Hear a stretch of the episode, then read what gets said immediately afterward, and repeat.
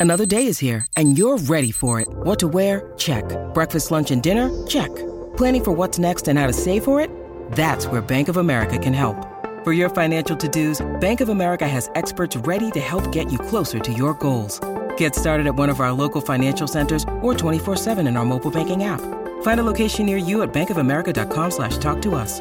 What would you like the power to do? Mobile banking requires downloading the app and is only available for select devices. Message and data rates may apply. Bank of America and a member FDIC. Hey, I'm Brian Hiatt, and this is Rolling Stone Music Now. Have another packed episode for you today. We're going to start out by talking about the best pop music of 2022 so far. To do that, I'll be joined by one of Rolling Stone's pop experts, Tomas Mier, who's joining me for the first time on this show. And then I'll be joined by Rolling Stone's Corey Grow to talk about the very metal aspects of this season of Stranger Things from Metallica to the real life satanic panics that actually inspired a lot of this season's plot.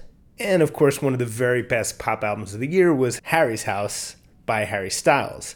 And if you wanted to hear us talk about that, we had an entire episode about that just a few weeks ago. So Tomas and I will be skipping that one. But here's what we had to say about a lot of the other great pop music of 2022 so far, that is. So, Tomas, thanks so much for joining me. Of course. Thank you for having me. Absolutely. I wanted to start by asking you about just to take a picture of the overall trends. I mean, one thing that seems significant to me is we are in this sort of post Olivia Rodrigo moment. And we see that in various places. We see that in more guitars and some albums. We see that in her friend Conan Gray's album. Are you seeing that effect? And what other sort of overall movements, trends changes are you seeing so far this year in pop? And pop is, as we'll see from the kind of music we talk about, is so broad that it's almost impossible to generalize. No, it totally is too hard to generalize, but I think the impact of Olivia Rodrigo is definitely there. And I want to say also the impact of Machine Gun Kelly and his punk rock resurgence is definitely in a lot of the music that we're getting this year. I'm also feeling like a lot more artists are willing to be a lot more experimental in their sounds and tapping into sounds that maybe might not have worked before or finding a way to lace their cultural heritage into their sounds and make it sound so natural. We saw this last year too, but there's so much great Latin music that is so experimental at the moment and pushing a lot of boundaries. Definitely. I mean, if we're going to talk about experimental Latin music, I think we would have to talk about Bad Bunny's Un Verano Sin Ti. That did such a good job of mixing his reggaeton sound with tropical sounds of the past, but also this electronic EDM element to it that just makes it so Bad Bunny still, but also very different and very new. And I think it's resonating with people perfectly. We're talking about somebody that has been the number one streamed artist in the world for two, three years at this point, and finding an album that is even better or equally as good as his last two records, whether it be Yo hago lo que me da la gana or El último tour del mundo. He really did that with Un verano sin ti. It was filled with collabs with like newcomers like Rauw Alejandro on Party and Jhay Cortez on Tarot. And I think he did a really good job of adding new sounds and also featuring some indie. Like I would have never imagined to hear the Marias joining Bad Bunny on a track on Otro Atardecer, but it just works.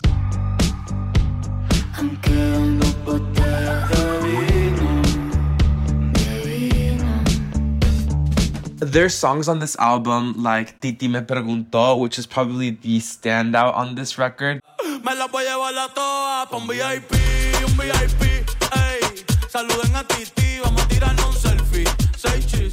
That is just Bad Bunny alone, but has such this catchy verse, this catchy chorus that as soon as you hear the title of the song, you already know like what what it is. And then there's the collabs with Bomba Estéreo on Ojitos Lindos and um, the Marias and Otro Atardecer that are so unexpected.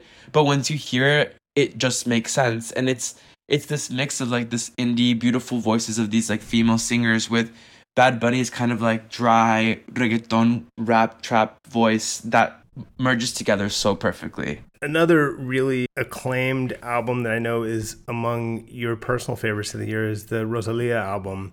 It's just so cool sonically, and she's really stretching herself. I mean, stretching herself is probably the word to use to describe what Rosalia did on this album because I think she was able to include so many different genres, so many different sounds on a record and still make it sound like it belonged all together. It's weird. It's a really weird, strange album, but it it works. She's like saying the alphabet in one of the songs. A de alfa, altura, alien.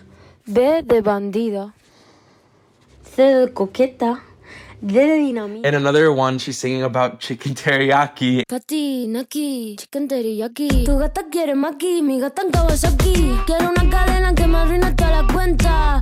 Como Naomi en But in context, and, and if you listen to it all the way through, I think it just shows the complexities of the type of musician and woman that she is, and, and it's perfect. And it has that Weeknd collab that I think is phenomenal, La Fama, where she taps into bachata, which is a Caribbean genre that might not be, that you wouldn't expect somebody like Rosalia and The Weeknd to do well with, and they knock it out of the park. Lo que pasó, a ti te lo cuento. No creas que no dolió. And I think that is a good transition into one of the biggest and one of the best pop albums of the year, which is the Weeknd's album, Dawn FM. It might actually be my favorite Weekend album. I think it, it is the one that best makes the case for him as the kind of pop auteur beyond just hitmaker that clearly is the spot he wants to occupy right now. And I was really impressed with it. It paints the kind of visual picture he wants to paint with really cool synth stuff, city pop influence stuff, 80s influence stuff. It's a real achievement, I thought. The last few months I've been working on me, baby. There's so much trauma. Totally. It's cinematic. It felt like I, I felt like I was in a journey. I felt like, you know, when like Buzz Lightyear like takes off into space and it's like stars all around. Like that's what this album felt like to me. And I think it's very different from anything he's done before. Depends on, on your edible intake before it, but yeah. It, it That's can a very good get- point. It, it can get you there, though. Yes. It can Uh, definitely get you there. And I mean, we're talking about the Weeknd's best albums. Beauty Behind the Madness, I think, is still will always be my favorite because it's like just a perfect R and B record. But when it comes to this pop and this like experimentalness, I think he does it perfectly on this record. And I, I think the few collabs on it work well. I think it's Lil Wayne and Tyler the Creator that are in there, and I think they add the perfect little extra taste that that just make this record so whole. Oh, shit. Can't be your savage, that shit ain't fly, bitch. Can't be your pilot, can't be your private. Make me your obvious. And we should talk about FLO, who are an amazing young girl group, really in that Destiny's Child vein. They put out this perfect EP, and I think that's one of your favorites as well. if you're gonna talk to me, you, we're gonna talk about girl groups because I am a girl group fanatic, and we're talking about FLO coming in at a time when um Little Mix just disbanded. Fifth Harmony has been gone gone for a few years now, so like we're due for a new girl group, and I think that these girls did everything they needed to do to be the moment. They mixed this like R&B nostalgia of like early 2000s, but with this modern flair that I think works so well. Their first single, Cardboard Box, was outstanding to the point where Missy Elliott, JoJo, everybody was shouting it out because it was just that good. We're done for real. So I'ma put this shit in the cardboard box. Changing my number and I'm changing the locks. When you can get in, yeah. and everyone's like, "Who are these girls?" And a few months later, they dropped the lead EP, and I think it's like that perfect introduction to a group that I think is going to be the next big thing. Let's manifest it, Brian. It feels like it. I'm surprised that Cardboard Box wasn't a bigger song than it was. I haven't seen it on TikTok or heard it on the radio, but I could be wrong. No, you're right. I, I don't think it's gotten the chart achievement that it deserves, and maybe this piece is gonna help. They also dropped the follow-up single "Immature" that I think is also a great pop R&B track. Feels like I've been waiting a lifetime to tell me what's going So with those two songs together, I feel like these girls are gonna be it. And let's talk about Omar Apollo's Ivory. You wrote a great profile of Omar Apollo. And this is a really, really interesting album. And while I'm not saying it's influenced by uh, Olivia, it's in a very different vein. It just shows how much sort of like guitars are back at the moment. There, there's a song on there that I was torn between whether it sounds like the zombies or the shins. Waiting on you. Handsome and tall, my baby. They think he gets all the ladies. So it's a beautiful sort of singer songwriter album. Tell me, I- I'd recommend everyone read your profile of him, but tell us a little bit about him and about this album. Yeah, thank you. Well, Omar Apollo, like me, he's like a son of Mexican American immigrants. He's queer. He grew up listening to music like the Shins, like Prince, like Whitney Houston. And you get all those influences, his like cultural background with the music that he grew up listening to on this record. And I think it's one of those albums that he tries a taste of everything that he's good at and puts it all together on one first LP. And I think The Shins is a pretty good way to dis- to to compare Waiting on You. My personal favorite on the album is Killing Me. I think it's just such a beautiful song. That song had me in tears, Brian. It came out it came out an interesting time in my life, but there's also a song on there that I wanted to talk about, En el Olvido, which is literally a corrido. Like it's a Spanish, all Spanish corrido where he's backed simply by an acoustic guitar. Me pegó la bala sin tu calor. And in the album like maybe it seems out of place because the song right after is a track produced by Pharrell, Tamagotchi. This is Tamagotchi. 12 us through Milwaukee. Bitch, I'm making bread. Sound like Pavarotti. Bitch, my Vaseline. But the song is like such like a perfect homage to like who he is as an American, first generation American, and it's definitely my favorite song on that album. The Pharrell thing is fascinating because he he's never sort of stopped having a moment, but he's clearly having a moment and in places where you wouldn't necessarily expect him. He's he's on the Rosalia album, he's on this album, and probably you know a bunch of albums like I haven't even thought of. He's really right back at the very center of some of the most exciting music right now. Definitely. I mean, I don't, in Spanish we say no sale de moda, which it doesn't, he never goes out of style. And I think that's what Pharrell's so good at, that he can make anything sound so him, but also still so new. And I think that happens here with Tamagotchi. Tamagotchi is such an interesting song. And, and I think Pharrell added that perfect touch to this record. And from what Omar told me, there's more music with Pharrell on the way. So I'm interested to see what's that going to sound like given what we got with Tamagotchi. It's true, he does not go out of style. We were talking about The Weeknd. The Weeknd is someone else who, at the beginning, people were talking about in terms of actually the exact same bedroom R&B was literally the same genre description, and they've both broken so hard out of that. And Omar had spoken to me about how he had already this record done, and it was something that he didn't like. He just was like, it's too too perfect, quote unquote, because it's exactly what he was being asked to do, but it didn't feel him at all. And I think with this LP, he really was like, I'm gonna tap into what I like, the sounds that I like. He literally scrapped a music video that was already shot simply because he didn't like the song anymore. And I think that putting his artistry first is really taking him to a new place. Camila Cabello.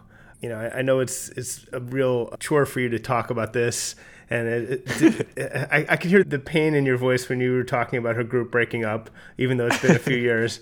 But she's an interesting point in her career. Maybe you can lay out where she's at, where this album fits in, and why you love it. No, you're right. I'm still not over it, and it's been like five years. But I'm also really glad that she is able to do her own thing because this al- this album is probably my favorite of hers. It, it's coming at a time when she already had massive billion stream hits. We're talking about Havana. We're talking about Señorita. That came with her first and second album. And this third go around, it really seemed like Camila was coming into it in a place where she wasn't necessarily on top of the charts. The singles did not chart very well. But I think what worked with this LP was merging her culture, Cuban Mexican culture, with these pop sounds and doing it effortlessly. One song specifically, my favorite is Hasta los Dientes, which features Maria Becerra, who has become a reggaeton like staple on a lot of uh, reggaeton albums. But this is like a complete pop song, just sung completely in Spanish. Tú me gustas como no tienes idea y saber de tu pasado menos que And there's a track called La Buena Vida that's in English, but with a mariachi background. I woke up happy by accident. I forgot you were gone again, and all the words So it's Camila Cabello singing a mariachi song in English. And I don't think anybody has really done that before. I think of Linda Ronstadt when I think of people in the American sphere tapping into their mariachi Latino roots. And I think Camila does that on this record so well. And Charli XCX, Crash, and she's someone who's been around for a while. She's been on Atlantic Records and like been fighting with her label since the beginning and it is this weird kind of thing where she never was quite as big as she was supposed to be and made a lot of cool music also wrote a lot of great songs for other people and I think a lot of people felt like this was one of her strongest albums in a while. It's also her final album, I think, on this label, so she'll be free now, and we'll see what she does next. But she is kind of a pop perennial now. Where do you kind of slot this album in her pantheon? I think this is her best album ever, period. Um, Wow, okay. I, I would say so because I think Sucker was this like perfect introduction. Well, True Romance was her first true album, but I think Sucker was like the one that we got Break the Rules on. But I think for me, this is quintessential Charli in her full pop girl, pop main girl moment. I think her last two albums, How I'm Feeling Now, which was done during the pandemic, and her self titled album Charli, which featured production credits by the late Sophie, was very like experimental and very hyper pop. And I think a little bit to the fringes. And I think what Crash did perfectly was she mixed those elements, but also with like something that's a lot more palatable and digestible. And I think that's what worked well. What's your favorite song on it? I also like Yuck. Yuck is a great song. Yes, Yuck is probably my favorite. Not supposed to feel this way. I'm such a hypocrite. I always frown on love. I mean, I think when you talk to, I talked to Charli XCX before the album came out last year, and she was like, "This is me co- becoming a villain. Like I'm becoming this like bitch." She literally explained it that, that way, and I think that sounds like yuck. Like she's a sassy, like kind of, kind of like mean girl, but in a perfect way. And I think that that the album is exactly who Charli XCX is, and I think that it, that's why it's so good. And the, the collabs on this one also are phenomenal. Rina Sawayama, I think, is somebody who's similar to Charli, deserves better, and it was cool to see them two on a song and on in this beautifully strange video where they did like a human sacrifice. It was so strange, but it, it made sense for them. You know I go insane every time you have to catch a flight. I, I cannot take you. I think Lightning is another really good one. You struck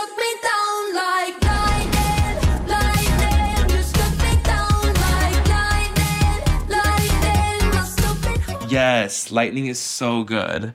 And then every rule after that, which is like a ballad. So it was like Lightning, which is like obviously a full bop, but then you go into every rule, which is like this like slower, maybe more ballad like pop song, and then you get Yuck. And Used to Know Me, which is the one of the the standout singles I think that has been remixed time and again. And if you ever go to West Hollywood, Brian, you're gonna hear Used to Know Me at, at every club. Tove Styrka.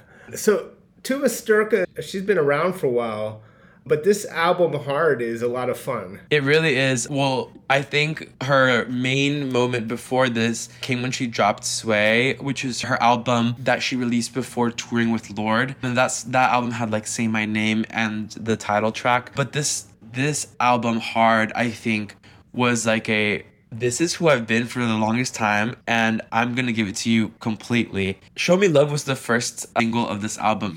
Show me love. Show me what it really is. Tell me what you feel. And I think what she did so well in it was that she incorporated the guitars that we were talking about earlier to this record. That wasn't necessarily like a full pop bop, but with the guitars was just perfect and a good first single, I think, for the LP. I was gonna say the song "Cool Me Down" also has a little bit of those post Olivia guitars in it on that album. I repeat myself. Can I bet it's just the way I buy it? Lost in my So this song "Start Walking." By the time it gets to the chorus, it literally sounds like it should be on the Flashdance soundtrack. Super retro.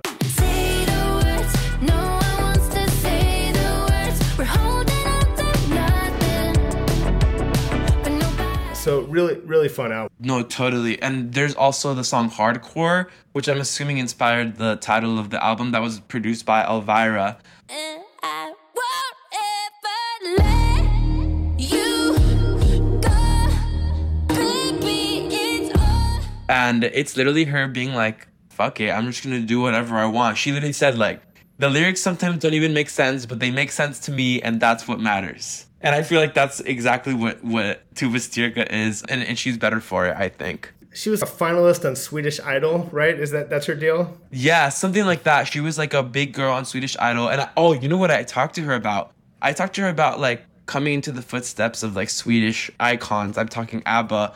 I'm talking Tovlo, Robyn, even. And she's like, nobody is expecting to be the next ABBA, but I'm glad that their reputation is like bleeding onto my music. And it's true. Like I think I think of Swedish girlies and I know that they're gonna make phenomenal pop music. Wait, Tove Lo is pronounced Tove, but she's pronounced. Is that right? Oh my gosh. Well, it's it's supposed to be pronounced Tuvalu, but she's embraced Tove Lo. So I don't even know what to call her now. I'll call her both. I feel betrayed. And you know, there's the certain art like we will probably end up. We haven't heard Lizzo's whole album at this point, but About Damn Time is just an undeniable great song. Turn up the music, turn down the lights. I got a feeling I'm gonna be alright, okay. I think it's Lizzo as Lizzo. I think what Lizzo does well is having those boppy songs with like the catchy, empowering lyrics that I think make her perfect. Like I think that's why TikTok has eaten this song up. I think uh, the biggest compliment I could pay to it, or one of the biggest compliments I could pay to it, is that there's certain TikTok songs where you are truly just happy with the 16 seconds of it and never need to hear the rest.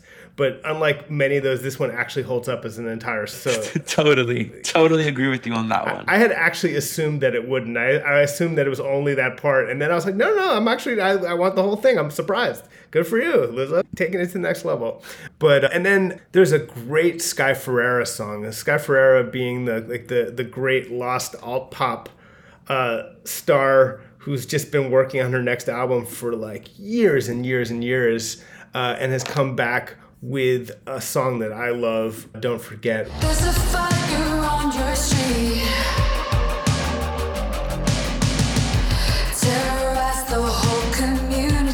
Like the Hall, it's it's not actually produced by Trent Reznor, unlike the Les Halsey album, but it has a little bit of that might be produced by Trent Reznor type in, industrial pop vibe, and I, I think it's really cool. I don't know if you're into that one. No, totally. I mean, Sky Ferreira is one of those artists that it's like she always deserved better, always needed better, always deserved the world. And I, I think her coming back with this single just like makes sense because she she had done a release in 2019 called Downhill Lullaby, but like coming back with this, like I think it's, it was just fire. It was I think everything we needed from somebody like Sky today. And I, you know, I don't know if the album is going to turn out to be a pop album per se. So this might be in the wrong genre. But I was stunned by how much I loved the Noah Cyrus song "I Burned LA Down." It's really good. You left a hole in my chest when you See, I'm excited to hear the entire project because I still haven't listened to this one either. I know our colleague Julissa just did this phenomenal profile on Great Noah story, yeah. that I think just like really humanizes this like younger sister of a pop star who also is a musician in her own right. And she's like opening up in the music like she hasn't before about her addictions and things like that. But I Burned LA Down is so great. That's the one I that's the one I have listened to and I have it in my like most streamed songs because it's just so good. There's a song called "Beach Boy" by Benee that's one of your favorites. Tell me about that one.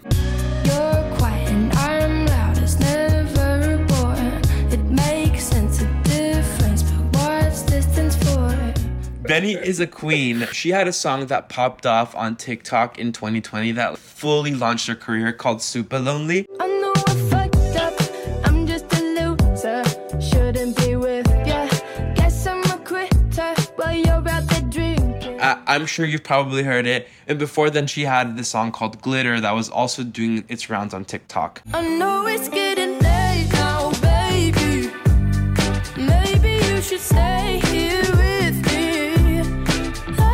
And I think she, she dropped this debut album last year and came back this year with this like very experimental EP.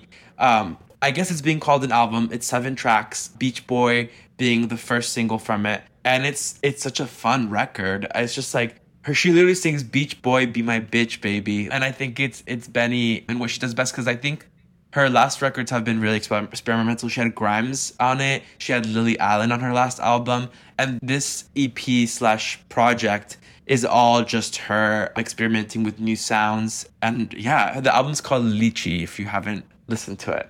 I think Beach Boy Be My Bitch Baby was actually a deleted lyric off Pet Sounds. Do you want to talk about Becky G a little bit? Let's talk about Becky G. Becky G has been doing this thing called music for so long.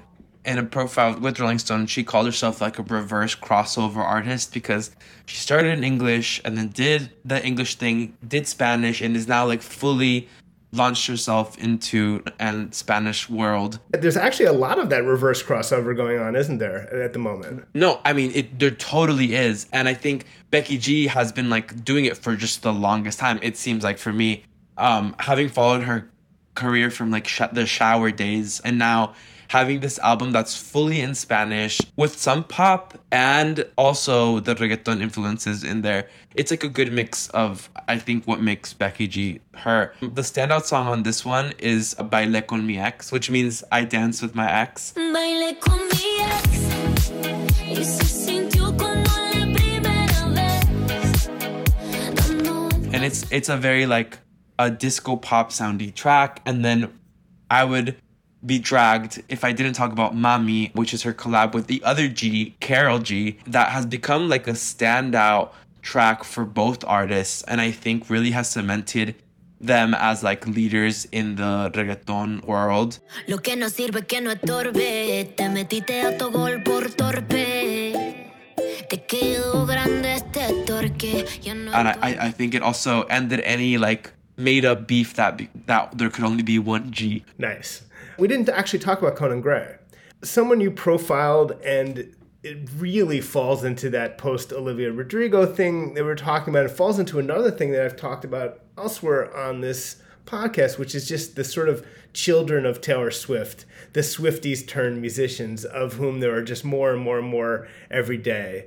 Yeah, I mean, a very much child of, of Taylor Swift, of of her school of lyricism, I guess. I think, yeah, Conan taps into these like really uh deep parts of his heart and and and not just talking about heartbreak and the love aspect, but also what he went through in his childhood.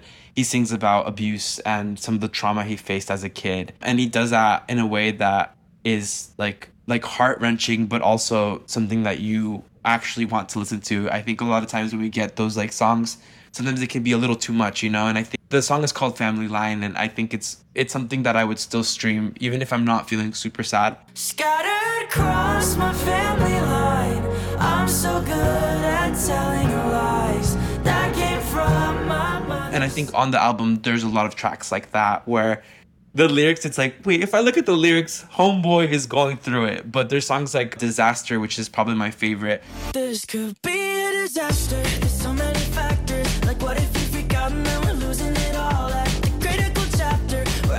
And movies where he sings about this like idealized sense of like love and how they simply just don't end up turning out for him that I think works so well. And then there's also Footnote, You said at the party that I was too drunk. I told you I liked you, you said so. uh, which feels also very Taylor Swift. Somebody pointed out that there it might be a lyrical reference to Taylor Swift. It's Intolerate I made you my temple, my mirror, my sky. Footnotes in the story of your life.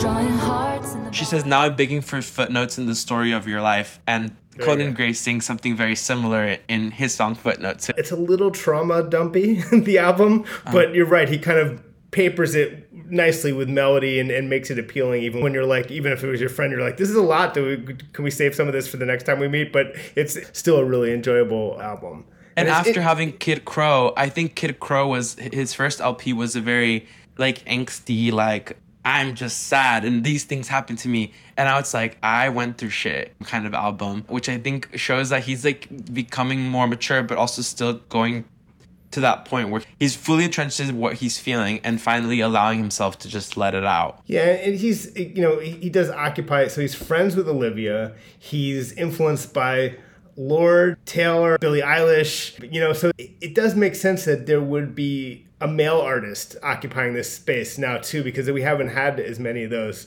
I think Finneas is trying to be one, but but you know there aren't that many, so he's an interesting case. That's a really good way to put it. I think, yeah, he's really good friends with Olivia Rodrigo, and they're produced by the same guy, Dan Nigro, and I think they work so well together. And and these are these are his two babies, I would say, Olivia and Conan. And they're both very similar, but also kind of different. And it, it's cool to, to see those differences. And I think having that female voice and the male voice in Conan is cool too. And, and before we go, we should probably mention Avril Lavigne's "Love Sucks," which is a real comeback album.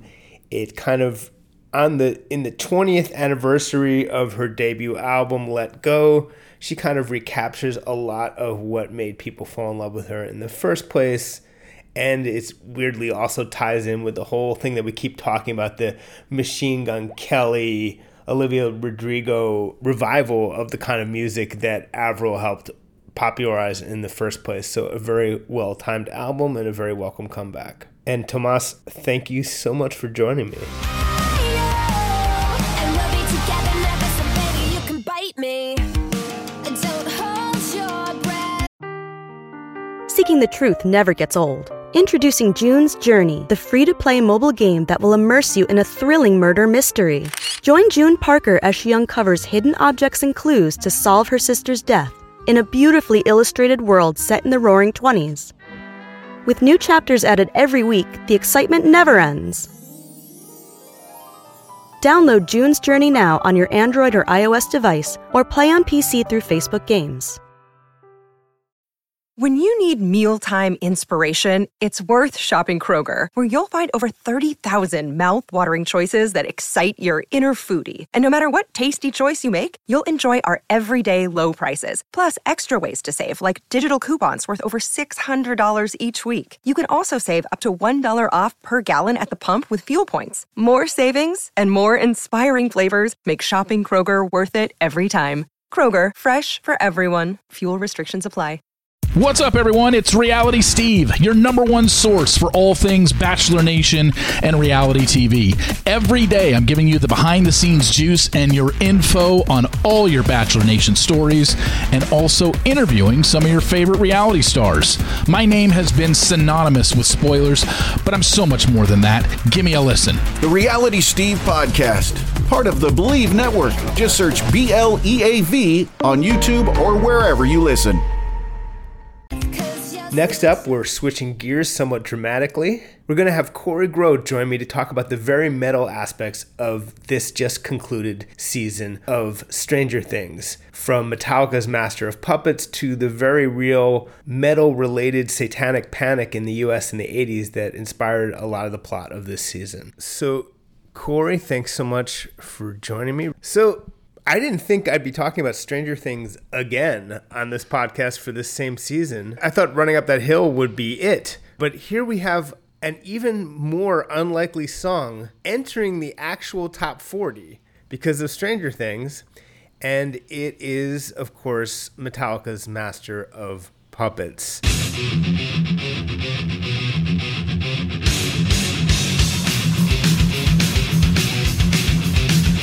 and it's a scene that may have been even better as far as the use of music in a show. I, I think that scene where the, the character of Eddie Munson plays Master of Puppets to draw the upside down bat creatures away from his friends is one of the greatest sort of fictional rock, fictional metal scenes I've ever seen. I don't know what you think. Yeah, I watched it kind of late, and so I knew Metallica was going to be in it. And then when I saw the build up to that scene, I was just like, this has to be the Master of Puppets scene. And it definitely delivered for me, at least. So yeah, the way that they did that, I thought was brilliant.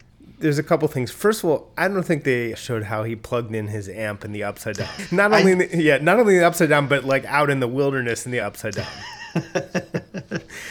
not only, in the, yeah, not only the upside down, but like out in the wilderness in the upside down. So I have some questions about that. I don't know how he summoned James Hetfield's voice in the upside down. Well, I think I think, Lars's drums. I, I think diegetically, all they were hearing was his guitar, and we were hearing Yeah. the uh, the song. He was just playing it, you know, perfectly.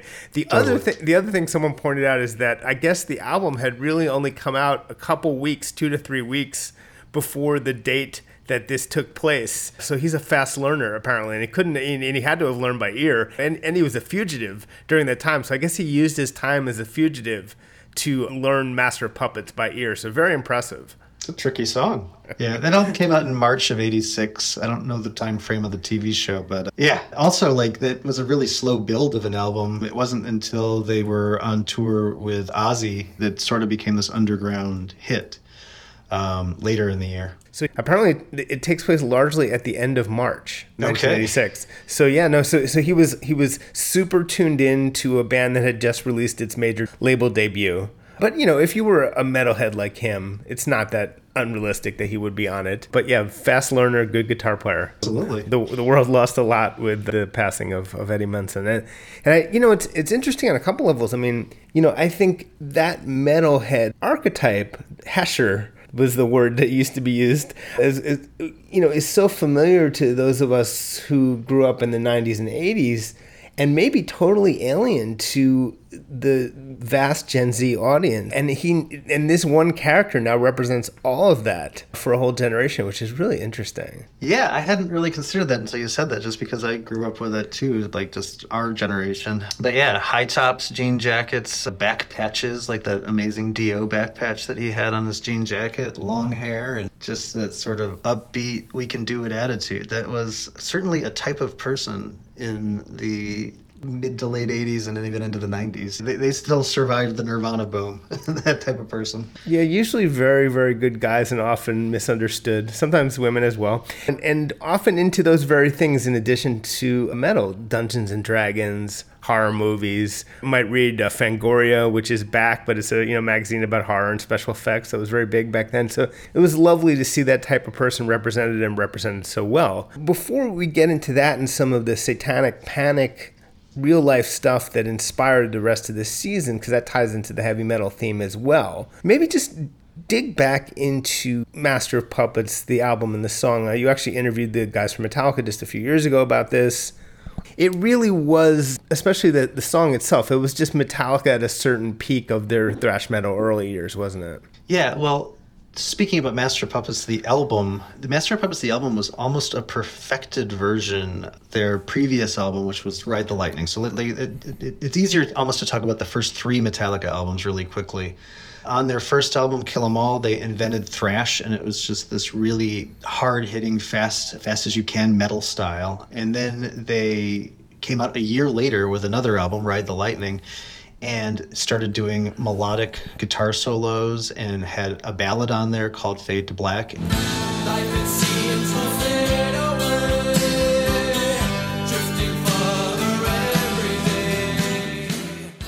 All of the Heshers immediately called them sellouts and uh, said that they suck now and how can they how can they go from thrash to just doing ballads which obviously in hindsight that album is a thrash masterpiece. And they sort of built their legend around that time. And by the time they were ready to do 1986's master puppets they had really just built a lot of momentum. And they sort of repeated a lot of things on master puppets that they had done with ride the lightning. They recorded it in the same studio in denmark. They structured it almost the same way. Both albums have opened with this sort of classical guitar flourish thing and then go into like one of the heaviest, fastest songs on the record.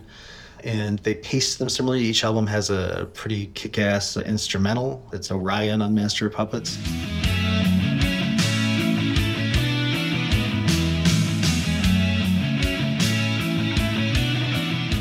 They sort of just took what they had been done and just found like the the, the perfection. I know that sounds kind of strange but they, they they just refined everything. And master puppets the song is sort of the apotheosis of everything that they were trying to do much in the same way that like uh, Cal- much in the same way that uh, good vibrations was the apotheosis of the beach boys where brian wilson took every single thing that he could think of that, that would make a great beach boys song and put it into good vibrations I love the colorful clothes you wear and the way the sunlight plays. James Hetfield, Lars Ulrich, Kirk Hammett, and Cliff Burton did that with the song Master of Puppets. And I think at the time, Master of Puppets, the song was just sort of almost. You know, it's just like, hey, let's just write another cool kick ass song. Because, like, if you listen to the lyrics, they're about drug addiction and sort of just making fun of people who, you know, chop their breakfast on the mirror, to use one of the lyrics. And they refined that again. I mean, it, it, it's sort of funny that this became the, the, the, biggest hit from that album because it is such a very specific song that has extended decades in a weird way, which is kind of cool too. I feel like it's one of those songs where James Hetfield wrote it about drug abuse or cocaine abuse or whatever it was, and and then everyone who ever heard the song decided to ignore that and, and mentally make it about something cooler. I don't know what exactly, but I yeah, like, like, like like like like politicians controlling you right, or something like that. Right, it's drugs, man. I think he wrote it about his roommate. Right. Everyone's like, I don't care. It's not about that. Even though the lyrics could not be clearer. Yeah. But, and it's also, you know, as you wrote in your story, like, you know, they always loved Rush. They even tried to get Geddy Lee to produce this album from Rush, which is amazing. Yeah. And the, the bit when it goes into the soft part and then rises actually reminds me of Rush's Jacob's Ladder specifically.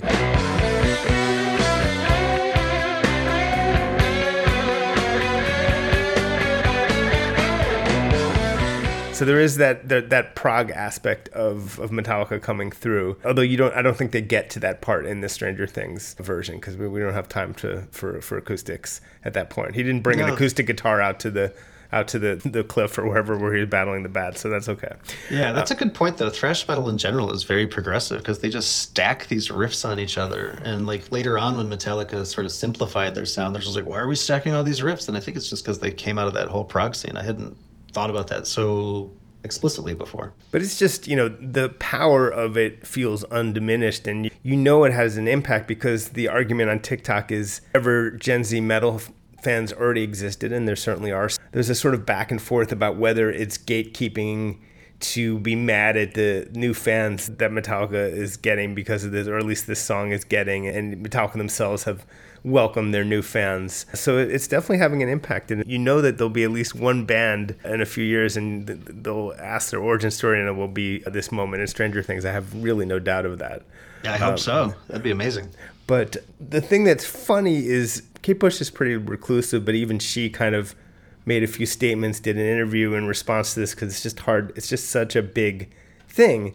And Metallica have been just really all over this. I mean, to the point of seeming slightly thirsty. They've just been all over this, jumping on their TikTok, uh, inviting, you know, duetting with the scene. They seem just over the moon about this. Yeah. I mean, in a weird way, I mean, I, I think it is something for them to celebrate because I think they knew they had something so good in 1986, and like all Metallica fans recognize it as this classic. But its its greatness in some weird ways has been usurped by some of their more commercial hits, like like like Enter Sandman and Sad But True. So I think in a weird way they're probably just celebrating the fact that this masterpiece is finally getting pop culture recognition, which just seemed impossible at the time. And I'm sure they didn't even want pop culture recognition in 1986. I'm sure they didn't want to be Kate Bush, which had an actual hit with Running Up That Hill in 1985. They didn't want that, but I think now, you know, I think that they are able to maybe enjoy it a little bit more. But yeah, I mean, yeah, of course they're going to be all over. They know how to appreciate a good moment. It's been a weird year for that. It's like the Something in the Way by Nirvana is now the Batman song. Uh, mm-hmm. Uh, Master of Puppets is now the Stranger Things song. Hey, whatever it takes, you know. I think I think it's all for the it's all for the good. It's all music I like. I can't complain. Yeah, absolutely. it, it's very cool. I mean, you know, even Gen Z, the the people who call it the Stranger Things song immediately get shit on by other kids the same age who are a little more savvy. It's not like ignorance is encouraged. Actually, that you know, in fact, if anything, it's you know, it's stunning numbers of 17 year olds claiming to have been lifelong Metallica fans are emerging, so they can bat back the ones who who. But the other aspect that I think actually is under discussed about this season is that in a pretty clever way, the whole season is sort of a twist on something that was happening in real life. I mean, the whole thing where the character of Eddie Munson gets falsely blamed for these murders is a real twist and the fact that he's you know the the dungeon dragons dungeon master and all of that it's a real twist on on a real life satanic panic that really took over this country in the 80s and there's a lot of aspects to it but one of them was certainly associating heavy metal with satan i think the most extreme version of this was the lawsuit that blamed Judas Priest for an attempted suicide because accusing them of, of having messages encouraging, you know, sort of satanic suicide or whatever in their music backwards. And this actually went to court. They actually had to defend this. So that's how yeah. real it got. They were the they were the defenders of the faith, to use their own term. Yeah. So the Satanic Panic's an interesting phenomenon. Judas Priest were the defendants of the faith, as a Rolling Stone called them in 1990 when they were in there, you know, punning off the fact that Judas Priest had an album called Defenders of the Faith. But Satanic Panic is a pretty wild thing in retrospect. I think that it was a symptom of wave of conservatism that started in the 70s. I know that there were accusations of backmasking on Led Zeppelin records. Like I think uh, "Stairway to Heaven" was there's supposedly back backmasking on there. Ronald Reagan achieved his red wave across America. I think that there was a strong rooting in conservatism and evangelicalism and Christianity that sort of took over. The idea of the Satanic Panic thing was that there were you know metal albums, specifically you mentioned Judas Priest, that celebrated darkness. And there was also role playing games like Dungeons and Dragons. But the, the bands themselves were celebrating and singing about the kings and queens and who'll steal your dreams. And it didn't sit well with Christianity that somebody might be making sort of a horror movie out of music. And so they somewhere along the line in the early 80s people were concocting these stories about cults and satanic worship and children being sacrificed and devil worship and really demonized you know to, to pun off that heavy metal music and role-playing games. And it was a it was a weird thing. I remember it a little bit even in, into the the 90s as a teenager Dungeons and Dragons was still something in, in conservative Colorado that, that people talked about being like, oh, you don't want your kids playing that. I remember my mom, would, you know, in the late 80s and even early 90s was like, oh, Kory, I don't want you playing with that. It, it's a weird thing because it was in the news everywhere. The Zeppelin thing is really interesting because it wasn't until 1981 that the reverse thing picked up speed. There was some preacher who specifically said it was 81 or 82 where a preacher said that if you know as as we well know he, he said that if you play it backwards it said here's to my sweet satan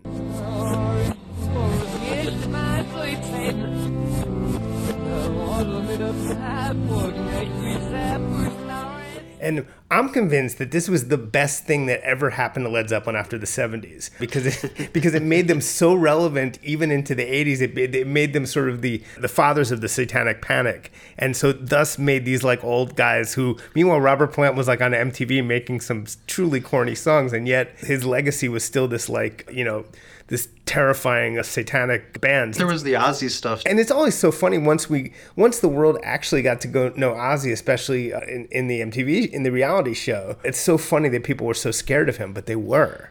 Yeah, well, Ozzy was biting the heads off bats and doves and urinating on the Alamo, and that sometime in there, there was two kids that were listening to his first album, and they created a, you know, they allegedly created a murder suicide pact, and one of them survived and blamed Ozzy in the song Suicide Solution.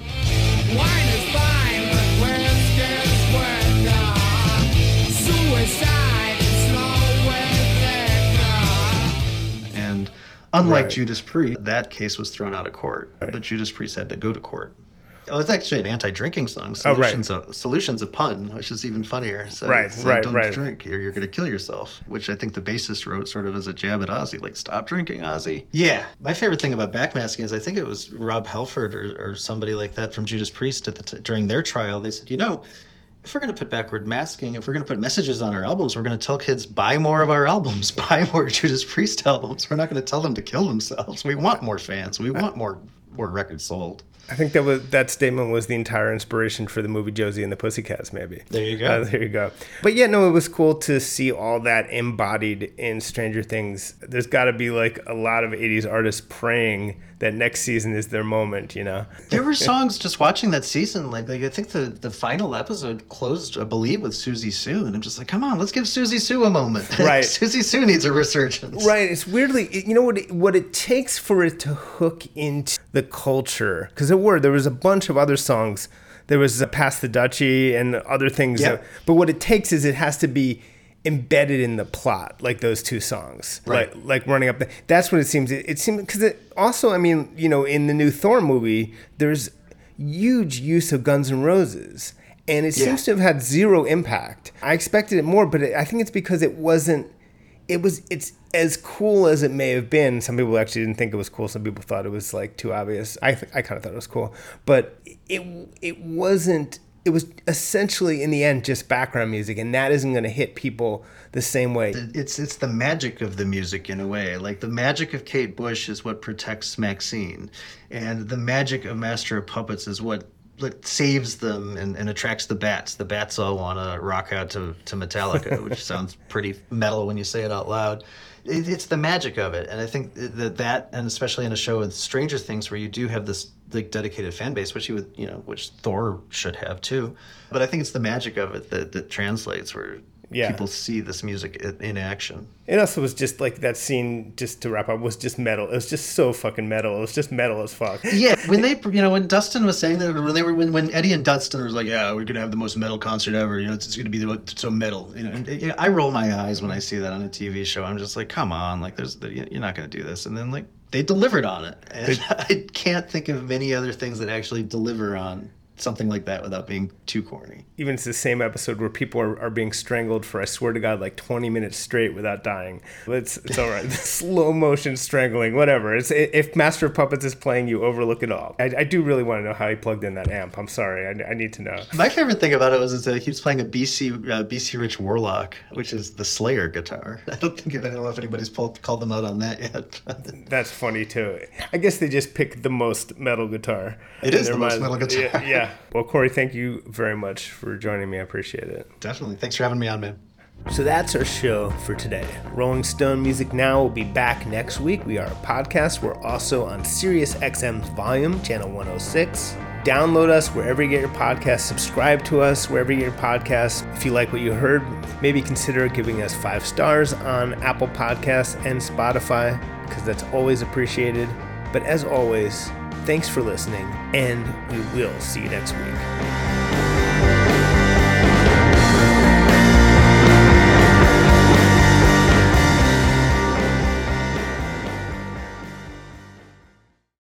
Welcome to Talkville, the ultimate Smallville rewatch podcast. Guest star Sarah Carter as Alicia Baker, although I didn't really work with her a lot. But Tom did, and they had some real big smoochy scenes. Yeah. Can we talk about that? Could there be any more sex? What was a three page makeout scene that just kept going? Good Lord, we get it. They have chemistry. Jump in now or catch up on any of the past seasons of Talkville on YouTube or wherever you listen.